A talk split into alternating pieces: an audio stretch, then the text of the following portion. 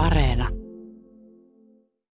Mitä huumekuolemille on tapahtunut vaikka viimeisen kymmenen vuoden aikana Suomessa? No, huumekuolemat on lisääntynyt aika merkittävästi. 2000-luvun alusta niin meidän huumemyrkytyskuolematkin on kolminkertaistuneet ja sitten kaikki huumausaineiden käytön aiheuttamat kuolemat on, on ollut tasaisessa kasvussa koko ajan. Mitä noihin tilastoihin lasketaan ja mitkä tavallaan jää vielä piiloon? No Suomessa ei ihan mahottomasti jää piiloon. Sen takia mä aina sanon, että vertailu muihin Euroopan maihin ei ole järkevää, koska meillä löydetään kyllä aika hyvin. Mutta se, että meillä on siis huumemyrkytyskuolemat, johon lasketaan ne, jolloin huumausaineiden käyttö suoran aiheuttaa ihmisen ö, yliannostuskuoleman. Ja sitten meillä puhutaan huumeiden käytön aiheuttamista pitkäaikaiskuolemista, jolloin huumeiden käytön seurauksena henkilön terveys esimerkiksi ajautuu sellaisen pisteeseen tai hän saa jonkun sairauden, jonka seurauksena hän sitten menehtyy. Toki meillä on myös sitten sellaisia esimerkiksi onnettomuusehtoisia kuolemia. Näytit kuitenkin tuossa tilaston, THL oman tilaston, jossa oli viime vuosi, eli ihan uunituore tilasto, niin oliko se nyt jopa vähentynyt edellisestä vuodesta? No nyt se oli vähentynyt edellisestä vuodesta, joka on sinänsä siis hieno asia. Mutta täytyy muistaa, että koskaan ikinä ei ole ilmoitettu niin suurta määrää huumemyrkytyskuolemia, mitä oli vuonna 2020. Eli siis nämä tuoreimmat tilastot on nyt sitten vuodelta 2021. Se on hieno asia, että ne on laskeneet. Totta kai olisi voinut suoda, että ne olisi laskenut enemmänkin. Ja se, että toivotaan, että tämä ei jää nyt tällaiseksi yhden vuoden laskusuunnaksi, vaan nyt me oltaisiin oikeasti saavutettu se huippu ja nyt me lähdettäisiin sitten laskusuuntaan. No THL perusti tämmöisen ryhmän, jossa on muitakin tietysti ihmisiä kuin THLn asiantuntijoita. Aloitti vuonna 2021 ja pitäisi päättää ensi vuonna. Eli teidän tehtävänä on löytää uusiakin keinoja, miten vähennetään, ehkäistään huumekuolemia. Niin tota, luin sen paperin, se löytyy netistä tämmöinen työpaperi. Siinä on, siinä on oliko kahdeksan vai ainakin seitsemän plus, seitsemän, yksi, seitsemän plus yksi kohtaa. Niitä kaikki ei voi käydä tässä läpi ja niin kuin tuossa esityksessä sanoit, niitä on vähän hankala erottaa, että mikä niistä on tärkein, mutta kyllä siellä ainakin nousee tämä korvaushoito ja siihen liittyvät muut tuet esiin, niin mikä, mikä siinä on tällä hetkellä se, mikä Suomessa ei toimi? No se kattavuus ei ole sitä, mitä sen pitäisi olla. Eli maailmanlaajuisestikin meillä on opioidien ongelmakäyttäjistä vain 20 prosenttia korvaushoidossa, kun muualla maailmassa, esimerkiksi Euroopassa, lähennellään 40 prosenttia. Ja se on vain tosiasia, että hoidossa se kuolleisuus on alle kolmannes siitä, mitä se on hoidon ulkopuolella. Eli meillä ilmeisimminkin tulppa on siinä hoidon arvioon pääsyssä. Eli, eli hoitopaikkoja meillä ilmeisesti kuitenkin on, mutta se, että sinne pääsee, näyttää nyt olevan meillä se suurin haaste.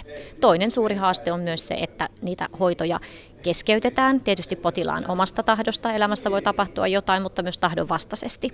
Ja silloin se hoito on pääsy. Se pitää aloittaa alusta, eli minkäännäköisiä retkahduksia ei sallita, vaan se koko prosessi pitää käynnistää uudelleen alusta. Tässä on paljon haasteita. Mitä tarkoittaa tahdonvastaisesti keskeytetään? Minkälaisia keissejä? No niitä on varmaan paljon, mutta mä luulen, että oheiskäyttö on esimerkiksi yksi niistä yleisimmistä.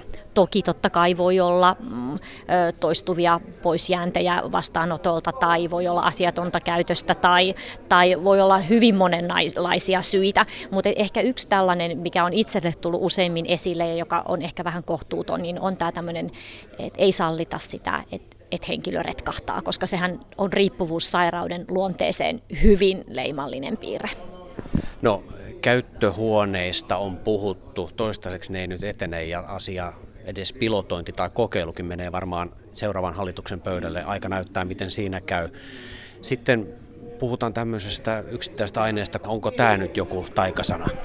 naloksoni. Eli siis naloksoni on lääkevalmiste, joka siis on itse asiassa ollut meillä ensiapuyksiköissä ja ambulansseissa jo muistaakseni 60-luvulta, ei uusi keksintö. Eli naloksoni on yhdiste, joka kumoaa näiden opioidien aiheuttaman hengityslaman. Ja ihminen menehtyy siihen hengityslamaan silloin, kun se on liian suuri. Tämä naloksoni sen estää ja meillä sitä ambulansseissa ja sairaanhoitajilla ja sairaaloissa on käytössä.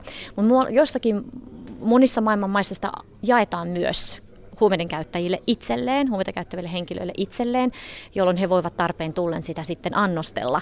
Mm, meillä sen haasteen siinä vaan tekee se, että kun meillä ei kuolla niihin nopeasti vaikuttaviin opioideihin, kuten heroiiniin, niin kuin esimerkiksi muualla Euroopassa, vaan meillä on buprenorfiini, joka vaikuttaa hitaasti, yhdistetään muihin hitaasti vaikuttaviin hengitystä lamaaviin yhdisteisiin. Ja se tuo tämmöisen annosteluhaasteen sekä sen, että sen aloksoni ei kumoa vaikka niitä pentsoja ja alkoholia, vaan pelkästään sen buprenorfiinin. Mutta edelleenkin työryhmä halusi korostaa sitä, että niin kun kaikkien keinojen selvittäminen ja kartottaminen tässä meidän tosi pahassa huumekuolematilanteessa on kyllä tarpeellista. No Sanna Kailanto, semmoinenkin asia nousi tuossa sun esityksessä esiin ja teidän työryhmässäkin, että välillä huumeiden käyttäjät välttävät ottamasta yhteyttä tiukassa tilanteessa hätäkeskukseen.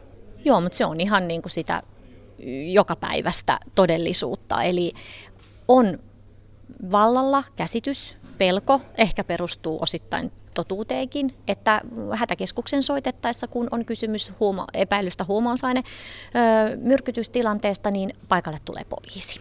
Ja kun on tällaisesta asiakaskunnasta kysymys, jolla on mahdollisesti käyttöannoksia siellä, ehkä varastettua tavaraa, voi olla jotain hakua päällä, he eivät halua poliisia paikalle ja sen takia he eivät soita hätäkeskuksesta apua.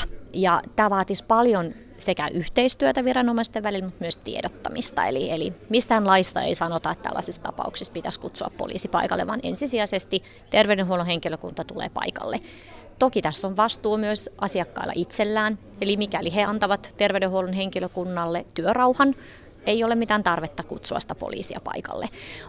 Vastavuoroinen yhteistyö tietenkin myös terveydenhuollon henkilökunnan puolelta, eli, eli, eli he kohtaavat päihteidettä käyttäviä ihmisiä inhimillisesti ja eivät, eivät tuomitse tai muuta, niin tämmöisen luottamuksen herättäminen on avun hälyttämisen kannalta tosi tärkeää. Puhuit lopuksi myös näistä asenteista ja negatiivisten asenteiden loiventamisesta ja siitä tavasta, millä esimerkiksi mediakin puhuu huumeiden käytöstä ja muuta, niin miten tämä nyt vaikuttaa huumekuolleisuuteen alentavasti?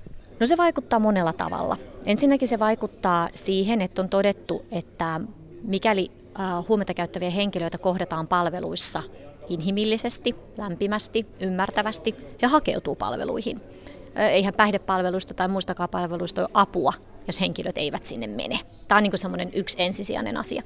Toinen on tietysti suuren yleisön ja päättäjien asenteet. Miten ymmärretään päihderiippuvuutta sairautena? Ei me jätetä muitakaan sairauksia hoitamatta. Se ei ole kenenkään oma valinta ja tämmöisillä niin kuin asenteilla, miten asioista puhutaan, on tosi suuri merkitys sille, miten me ymmärretään. He eivät ole huumeiden käyttäjiä, he ovat henkilöitä, jotka käyttävät huumeita. Eli he ovat paljon muutakin kuin vain se huumeiden käyttö ja heilläkin on oikeus palveluihin ja terveyteen.